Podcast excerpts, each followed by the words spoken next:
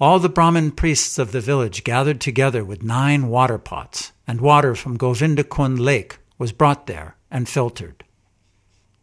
When the deity was being installed, 900 pots of water were brought from Govindakund.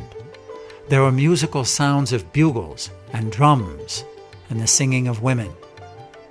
During the festival at the installation ceremony, some people sang and some danced. All the milk, yogurt, and clarified butter in the entire village was brought to the festival. Various foods and sweetmeats, as well as other kinds of presentations, were brought there. I am unable to describe all these. The villagers brought a large quantity of tulsi leaves, flowers, and various kinds of garments. Then Sri Madhavendra Puri personally began the Abhishek, bathing ceremony for the Lord. Purport by Srila Prabhupada. In the Hari Bhakti Vilas 630, it is stated that the deity should be bathed in water mixed with yogurt and milk, accompanied by the sounds of conch shells, bells, and other instruments, and the chanting of the mantra Om Bhagavate Vasudevaya Namaha, as well as the chanting of the Brahma Samhita verses beginning Chintamani prakara sadmashokalpa vriksha laksavarteshu sarabirabipalayantam.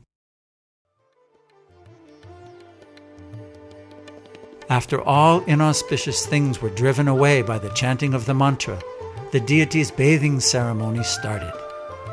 First, the deity was massaged with a large quantity of oil so that his body became very glossy. After the first bathing, further bathings were conducted with Panchagavya and then with Panchamrita. Then Mahasnan was performed with ghee and water, which had been brought in 100 pots. Purport by Srila Prabhupada. The ingredients of Panchagavya are milk, yogurt, ghee, cow urine, and cow dung. All these items come from the cow. Therefore, we can just imagine how important the cow is, since its urine and stool are required for bathing the deity. The Panchamrita consists of five kinds of nectar yogurt, milk, ghee, honey, and sugar. The major portion of this preparation also comes from the cow.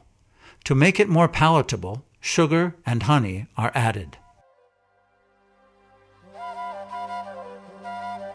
After the Mahasnan was finished, the deity was again massaged with scented oil, and his body made glossy.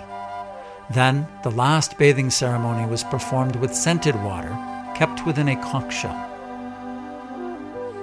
Purport by Srila Prabhupada. In his commentary on this occasion, Srila Bhaktisiddhanta Saraswati Thakur quotes from the Hari Bhakti Vilas.